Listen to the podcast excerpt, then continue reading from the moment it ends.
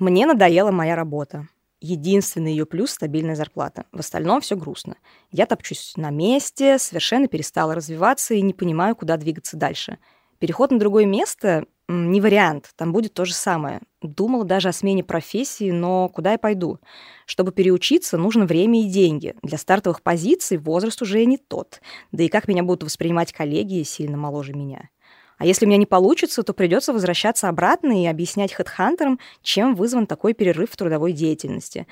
В общем, все сложно. Понимаю, что эти страхи в моей голове, но они парализуют и мешают действовать. А вот как их побороть, не понимаю. Привет, это Максим Буланов и «Списать не получится». Второй сезон подкаста РБК Тренды, в котором мы говорим о том, как учиться в течение всей жизни и делать это с удовольствием.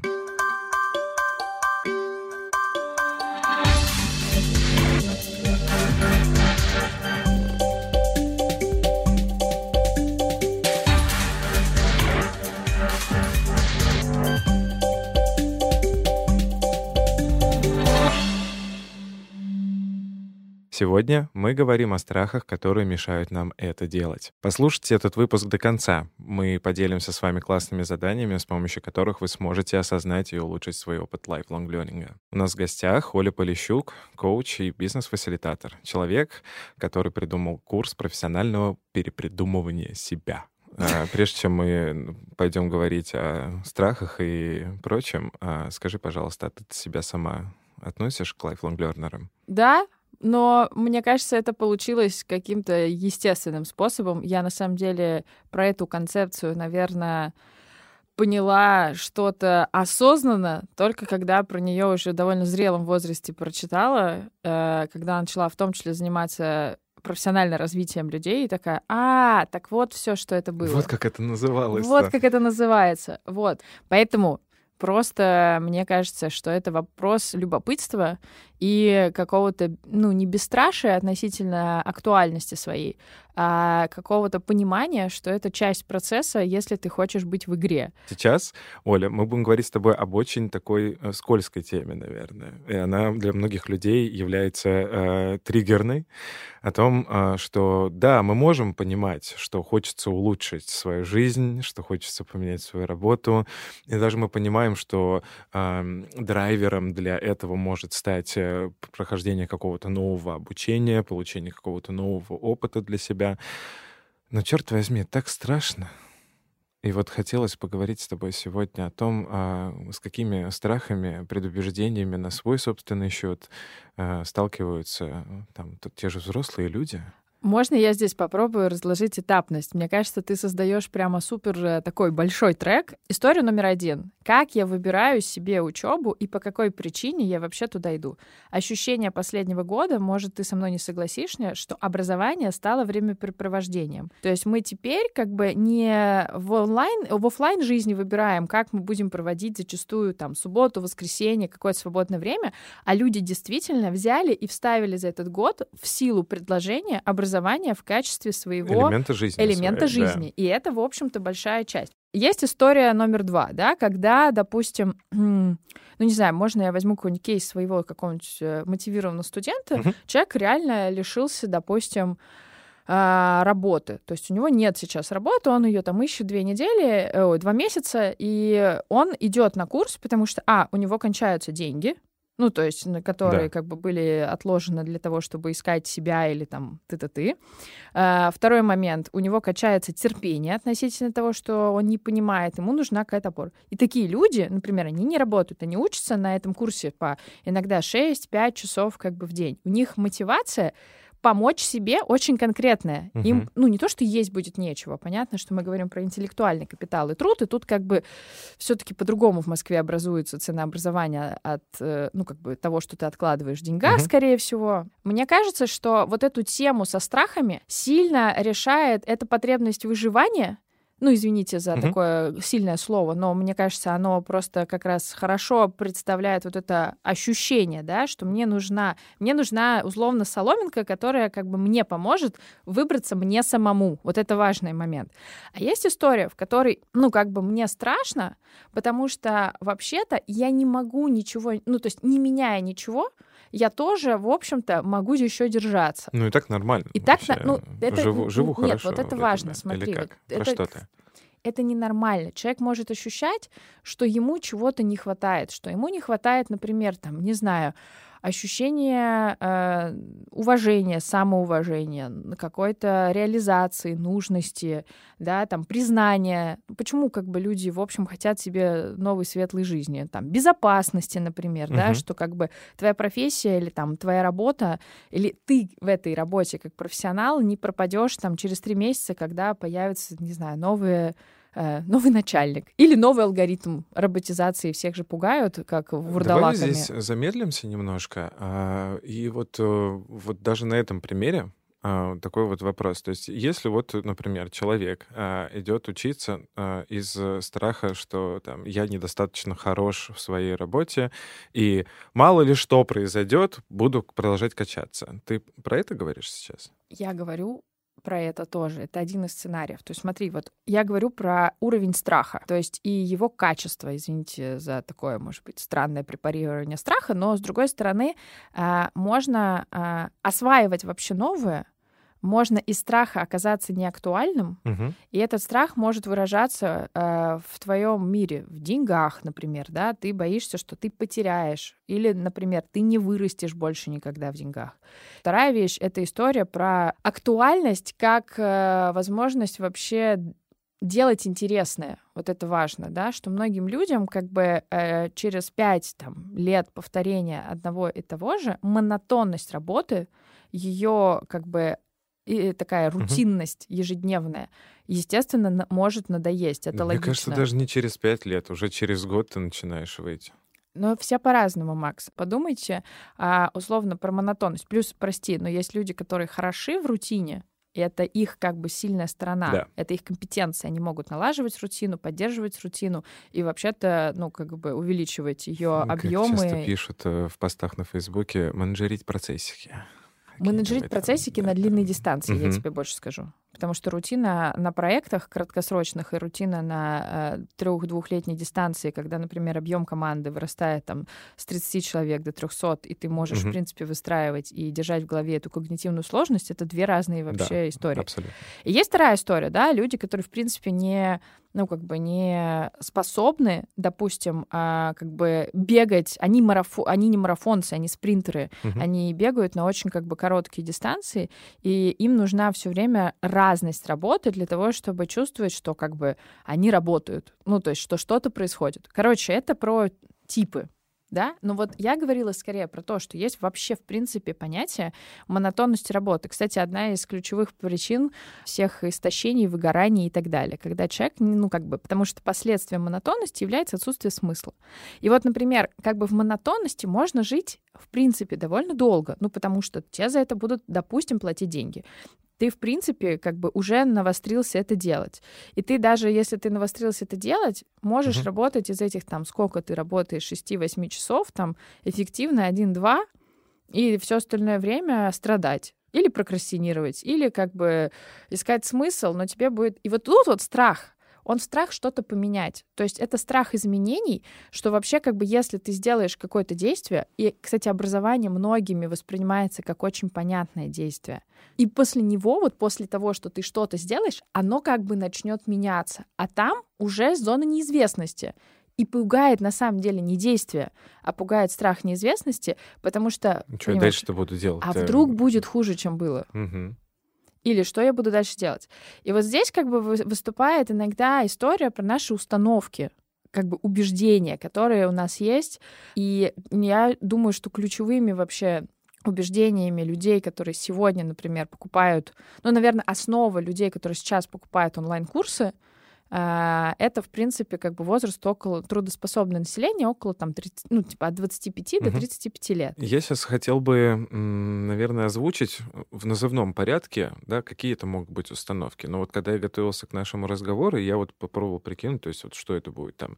Окей, там человек про возраст, да, типа я слишком стар или, ну, не знаю, слишком молод, вряд ли так говорят, но вот обычно я слишком стар уже для этого, типа я уже не смогу ничего там освоить, зачем это, обнулять всю карьеру, там, да, начинать новый путь, там, я недостаточно умный, Может быть, что-то такое. Ну, из серии там, там какие-то, вон, смотри, там какие-то стипендиаты пошли, там они и моложе, и уже там и понимают в этих технологиях, и они уже 7 класса программируют, а я-то что сюда пойду? Или там еще там, я не очень творческий. Ну, вот такие, да, какие-то вот установки. Или вообще я не умею учиться, не понимаю, как это будет, и вообще... В университете меня так драли, как сидорову козу, и отбили все желание учиться, и, соответственно, теперь на всех смотрю, как ощетинившийся просто студентик такой, и не хочу никому идти учиться больше, потому что боюсь этого нового. Есть ли еще какие-то, может быть, установки? Мне кажется, что ты сейчас называл все, которые типа про оценку себя относительно того, на что я смотрю. И я бы сказала, что здесь... Да, есть еще, но вот здесь очень интересно работает такая вещь, которая на самом деле часто продает онлайн-курс. Ну, вообще, любое образование. Это хорошие отзывы, понятным образом, то есть, или кейс успеха, то, что называется там в образовании, да, в маркетинге и так далее. Так вот, история очень интересная, что вообще, конечно, оценка себя относительно того, тех кейсов успеха, которые ты видишь, это, конечно, история про свою самооценку. И вообще я вижу сейчас, что многие люди говорят, мне сначала к психотерапевту надо, а потом учиться, потому что я не могу учиться, пока я не пойму, что я этого достоин. И это как бы отдельная категория граждан с историей про «я недостаточно хороший даже для того, чтобы зайти как бы на курс». Я там, вот то, что ты сказал, недостаточно умный, недостаточно профессиональный, недостаточно... То есть как будто нужно уже быть каким-то для того, чтобы вообще пойти себя с помощью инструмента образования как-то там, возможно, менять, возможно, развивать и так далее. И здесь, конечно... Похоже, знаешь, как будто в первый раз в фитнес-клуб пойти, типа... Я вот это не умею, это не могу, а как на меня будут все смотреть, там все вокруг такие, там да, уже прокачанные. Да, и вот это вот очень интересный момент. Если честно, я очень часто разговариваю там с всякими разными коллегами, у кого какие-то свои академии, школы, там не только как бы большие сервисы типа там агрегаторов, да, курсов, которые сейчас создают, их довольно много. И они говорят все одну интересную вещь, что люди вообще-то очень мало вопросов задают про самообразовательный процесс, программу и кто будет учиться. О, да. Но почему-то, когда ты видишь вот эти вот кейсы успеха, причем же часто их выкладывают от чистого сердца, вот не поверите, потому что, ну, как бы вообще-то школа тоже радуется за успехи своих выпускников, не может быть иначе, потому что, ну, как бы образование — это тяжкий, неблагодарный труд. Если твой ученик с школы связывает свой успех вообще с тобой, аллилуйя, потому что, ну, как бы это не всегда так было и не всегда так будет. И в этот момент люди каким-то образом считывают крутость этого успеха. Ну, то есть они как бы смотрят, интересно получается когнитивное искажение. То есть как бы люди не смотрят на изначальные условия, с которыми человек заходил на борт, они не интересуются ими.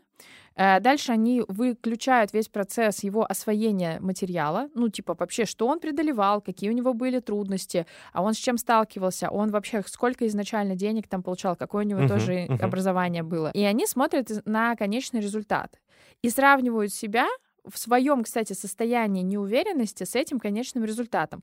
И от этой неконкурентности, естественно, получают единственный вывод, который можно — я недостаточный. Поэтому вот я бы рекомендовала, если честно, если можно тут давать рекомендации... Но у нас честный подкаст вообще. Вообще как бы задаться вопросом двумя. Вот какую потребность закрывало бы это образование конкретно для меня, потому что от потребности зависит, может, оно и правда вам не нужно. Ну, кстати, мы в первом выпуске с Михаилом Кларином про такое говорили, да, то есть понять, на какой вызов я вообще сейчас отвечаю. То есть это рабочий, жизненный, там, да, то есть, ну, вызов как философская категория, да, скажем. Но это такое осознать, это концепт. А я сейчас даже говорю про вообще потребность. Ну, то есть, условно, я, например, хочу зарабатывать... Мне для безопасности, моя потребность в безопасности. Я чувствую, что там 80 тысяч рублей в месяц мне мало.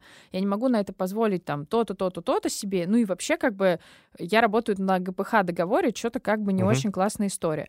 Небезопасно. Иными словами. И я говорю, отлично, поресечу-ка я рынок, поисследую-ка я рынок, там, не знаю, копирайтеров или там, не знаю, технических копирайтеров. Сколько получают они? У таких людей обычно тоже может быть низкая самооценка, потому что, ну, в общем, они там 5 лет как-то работали за 80 тысяч рублей, не поднимали, знаете, как бы голосы и головы, и говорили, ну, я вот еще недостоин, я вот еще чуть-чуть поработаю, и потом что-то случится. Но Понимаете, вопрос безопасности в определенный момент, ну, личный, он становится априори важнее, чем терпение относительно того, что я достаточно хороший или недостаточно. А вот если, например, брать какие-то другие кейсы, когда люди очень часто говорят, я себя просто сравниваю, угу, и подпитываю вот эту свою самокритику на тему того, что я недостаточный. Есть даже целое такое направление, как я сейчас слышала, вот есть hate-following, когда люди фолловят людей, которые как бы их бесят. И они получают какого-то определенного свойства эмоции. Но они подтверждают свое что-то. Они получают эмоции, да? Поэтому там есть отдельная история. Это зафолловить какое-то количество там школ, типа а-ля на будущее, смотреть обязательно отзывы, кейсы и как бы подпитываясь успехами кого-то другого, создавать для себя такое истощение на тему того, что я недостаточный. Обычно, когда ты с ними разговариваешь, а что ты хотел бы для себя, нету ответа. Дмитрий Лихачев, академический директор Хорошколы. За плечами 25 лет педагогической работы, из которых 15 лет в сфере управления образованием, победитель конкурса «Учитель года города Москвы» и отец 6 детей. Отвечая на вопрос про учебные страхи, стоит, пожалуй, начать с главного из них. Это страх неуспешности. Страх быть двоечником.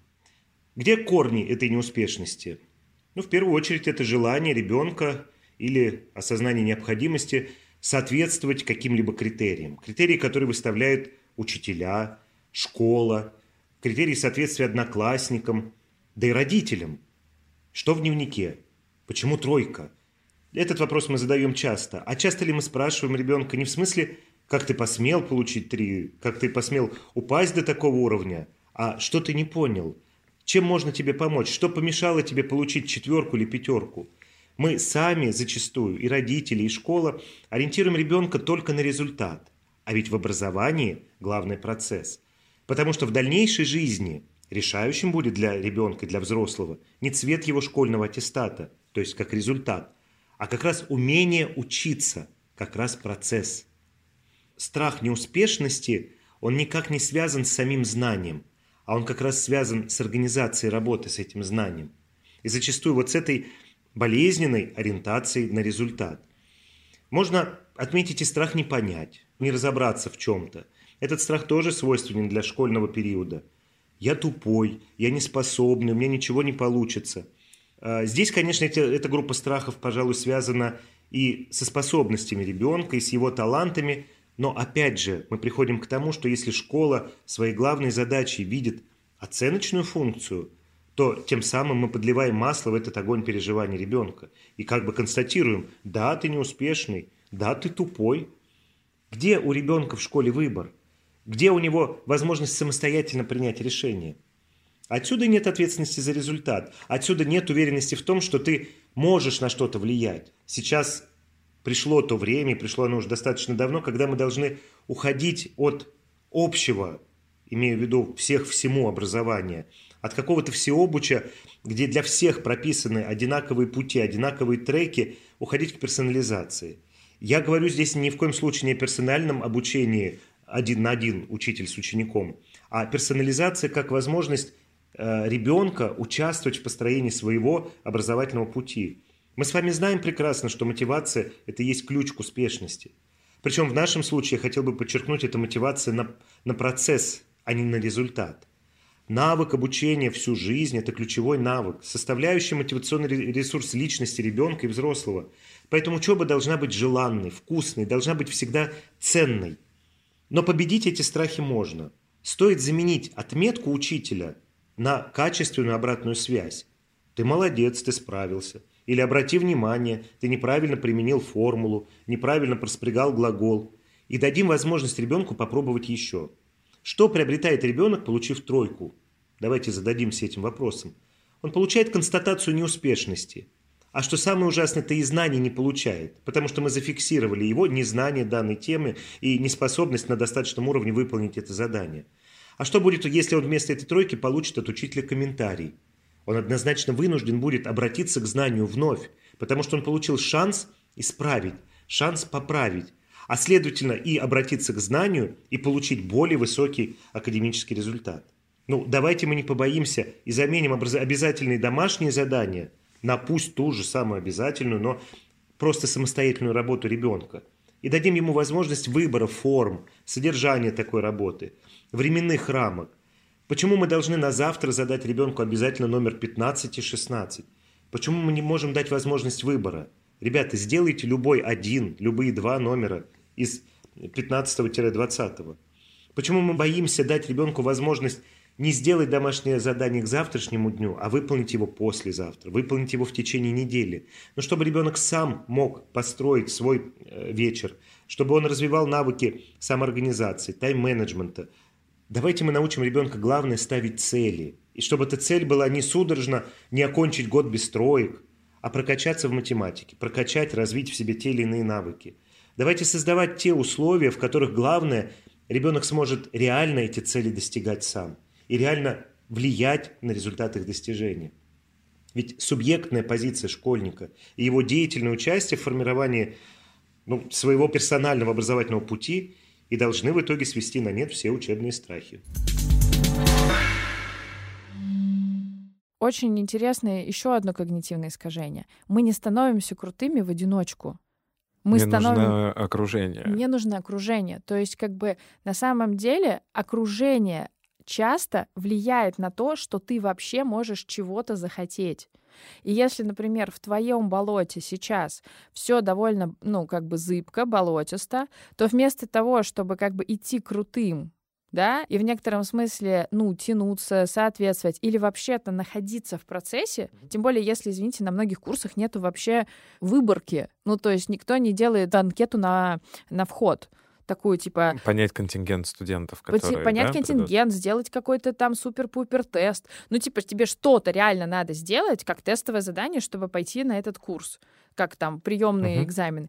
Там же нет этого. То есть почему вы решили, что эти люди каким-то образом тогда отобраны, а вы в эту коалицию попасть не можете? Ты сейчас в мое личное попало критическое по отношению к актуальному рынку образования, да. Но на самом деле я это говорю, потому что в сообществе людей, которые делают там хороший инфобизнес, качественный, я бы сказала, что эта тема очень номер один, потому что действительно, понимаете, студенты часто приходят неуверенным на курс и начинают делать очень странную штуку.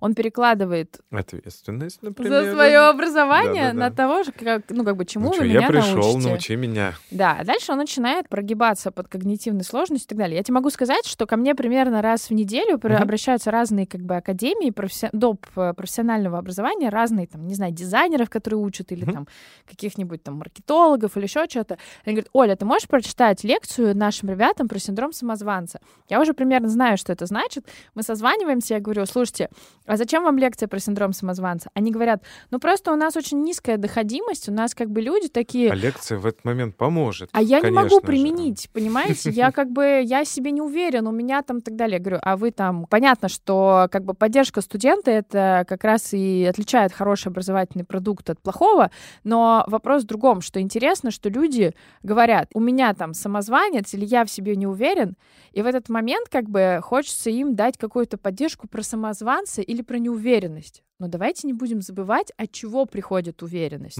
Она приходит от действия, потому что если ты выполнил действие коряво, кисло, плохо, хотя бы 3 раза, у тебя появляется свой собственный опыт, на который вообще-то уже можно опереться.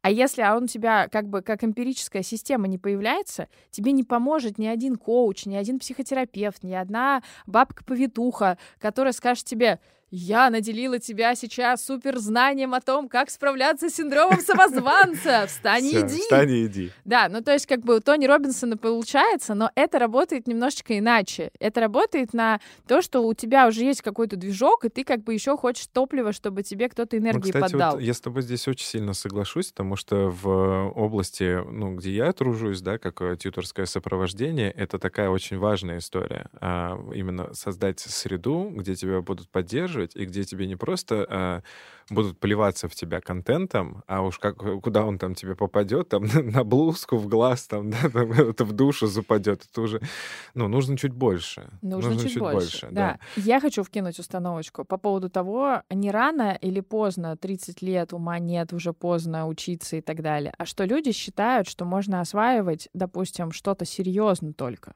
И что вот если ты пошел и что-то пальчиком потрогал и посмотрел, оно тебе вообще как, это несерьезно, и это типа потеря времени, денег, и что нужно сразу же знать. Вот как в универ тебе в 16 лет говорили, ты должен знать, что ты будешь экономистом, иди на экономический. И все, мы все пошли на экономический, кто-то на журфак. Замечательная идея, но не рабочая. И здесь принцип выбора себе образования, он остался. И люди приходят с этим же принципом сейчас, такие типа, для того, чтобы купить курс по маркетингу за 60 000 рублей, когда у тебя там зарплата, например, я не знаю, 150, и ты можешь купить этот курс по маркетингу, заплатив 2 раза, ну, как бы, раз в месяц в рассрочку, да, условно, ты как бы такой, нет, мне нужно понять, буду я, блин, маркетологом после этого или нет.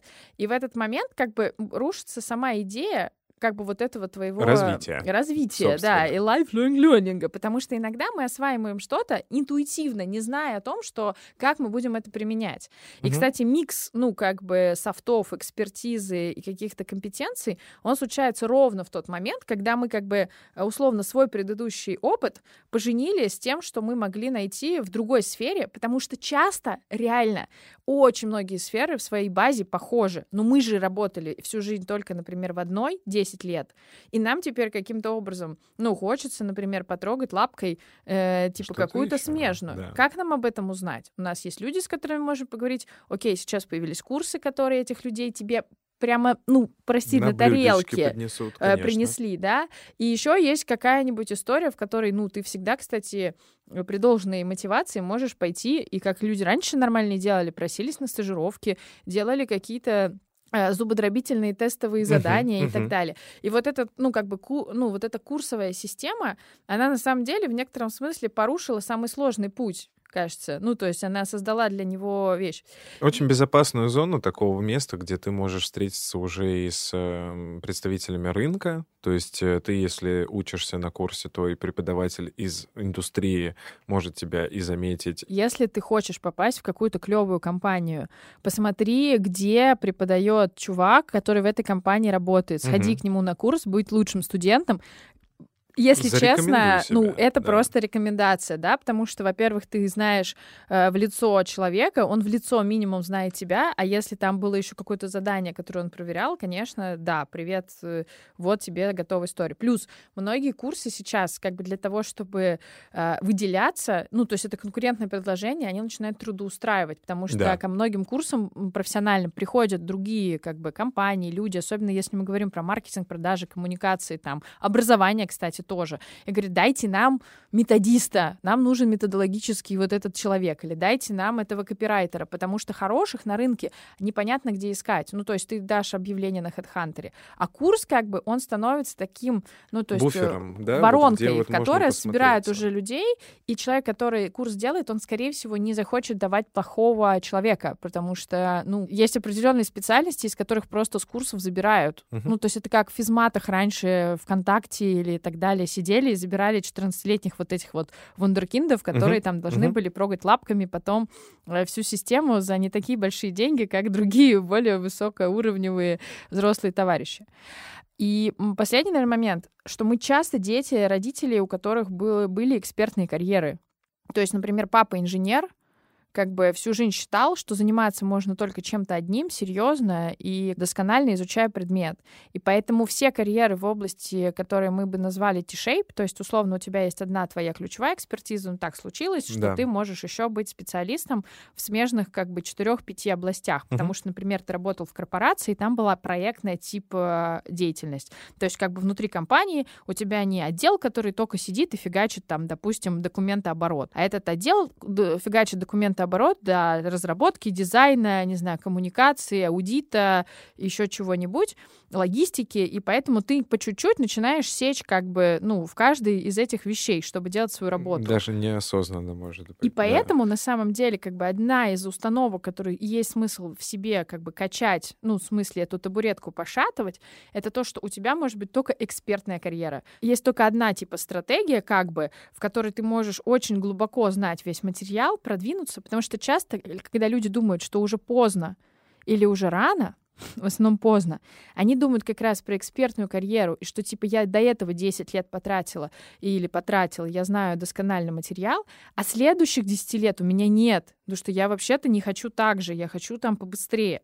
И вот здесь надо понять, что мы надстраиваем над своим опытом. Человек, который начинает учиться в 25-30 лет, он уже надстраивает над тем, что есть. Он не идет с нуля в эту историю. Кстати, в этот момент, мне кажется, подключается такое креативное мышление, на самом деле, да, и всякие эти приемы, да, то есть пофантазировать про себя, а какая вот эта кракозябра новая скиллсета у меня может сформироваться, если я пойду поучусь этому, если пойду поучусь тому. Вот это, мне кажется, как раз про адаптивность. То есть как бы у нашего мира появляются другие сферы и запросы, которые нуждаются в переобучении людей гораздо быстрее, чем это было, происходило раньше. То есть если посмотреть список топ-индустрий, которые будут, называют там во всех атласах, не только в русских, профессиями будущего, мы будем видеть сельское хозяйство, какую-нибудь робототехнику. Кстати, детское образование является отдельной категорией в этой истории. Да, да. Потому что как бы вот это вот... И, например, или там перевод поколению к поколению, то есть поколенческая составляющая, когда людям надо договариваться из разных поколений, потому что у них слишком разные ценности и бэкграунды.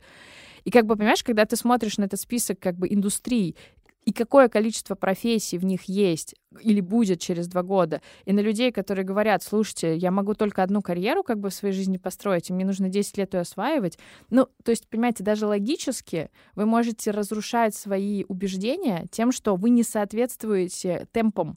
И, может быть, это кому-то поможет поиграться, попробовать что-то себе сделать. Хочется вспомнить эту глупую песню из КВН, а я ни одному не подхожу, ни вдоль не подхожу, ни поперек. Да? Не будем продолжать, остановимся на этом.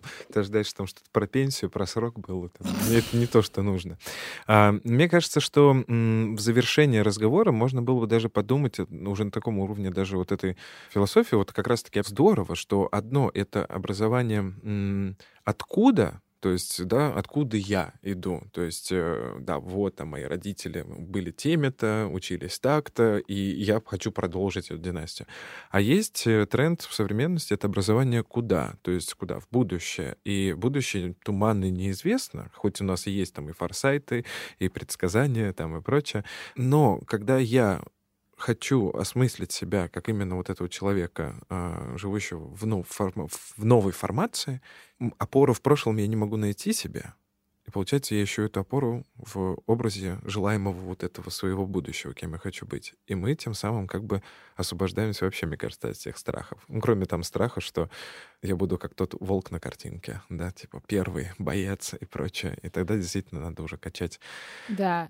И другие мне навыки. Кажется, вот понимаешь, еще если добавить в это уравнение, которое ты сейчас сказал, историю про перфекционизм и отличники. Ну, то есть, как бы отличники — это классные ребята, но они могли повторить от и до.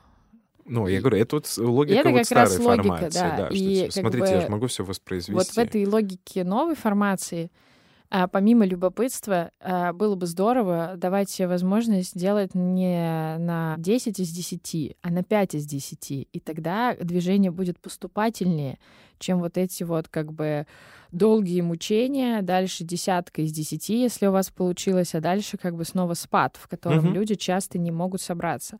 И мне кажется, что вот именно снижение ожиданий от себя, что ты, идя сегодня в образовательный процесс, не должен быть лучшим из группы. Ты не просто, ну как бы не надо себе таких целей ставить, потому что это как бы подмена задачи. То есть вот если ты понимаешь, зачем ты идешь на образовательный курс, у тебя должен появиться свой личный персональный образовательный трек, которым ты как раз и занимаешься. И для того, чтобы он у тебя был, почему он тебе нужен? Это твоя линия развития. Твой способ вообще освоить то, что тебе предлагают освоить. И у взрослых людей, у них разные стартовые возможности на входе. У кого-то больше опыта, у кого-то больше компетенций.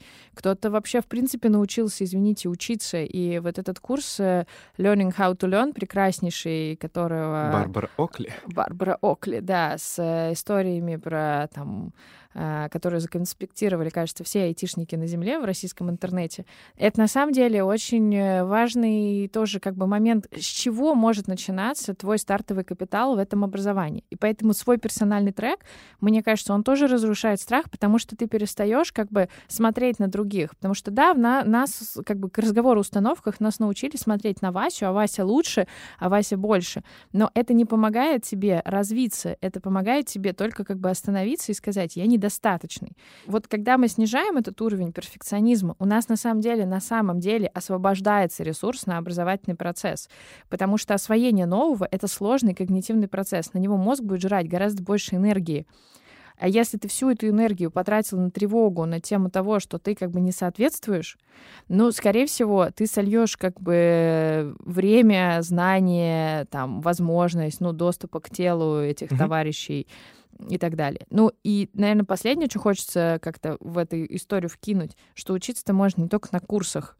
Вообще-то мы учимся каждый день от того, что мы вынуждены осваивать что-то новое. И к разговору об упражнениях я бы реально, вот подумайте, что за последнюю неделю нового, чего вы до этого не сделали, самого микро или макро вы вообще сделали. И запишите это.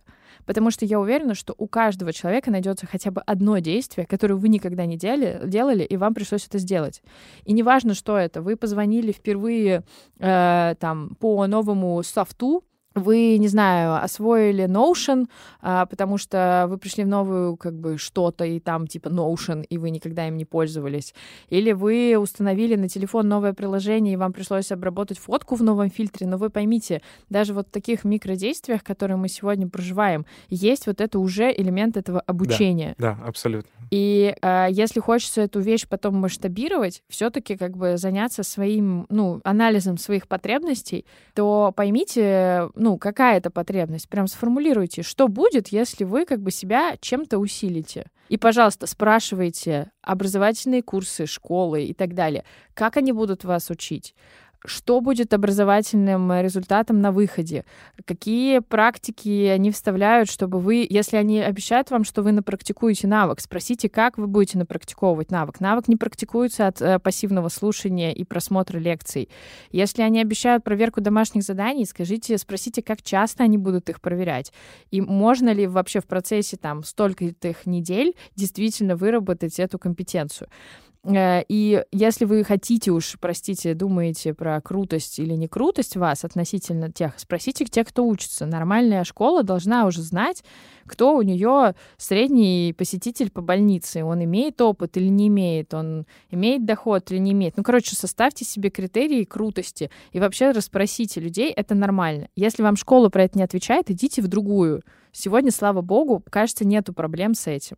Спасибо тебе очень большое. Я очень рад нашему разговору. Не за чашкой кофе, как мы часто на бегу, да, между проектами, а вот хотя бы вот это удовольствие этого часа разговора, который мы потратили на нашу запись. А если вы дослушали до этого момента, то я вам напоминаю, что в описании этого выпуска вы найдете PDF-файл с вопросиками от меня и Оли Полищук как раз-таки на тему того, как диагностировать вот эти свои страхи и, может быть, начать бороться с ними. Например, записав, что вы нового выполнили в своей работе, в жизни вообще, да, за прошедшую неделю.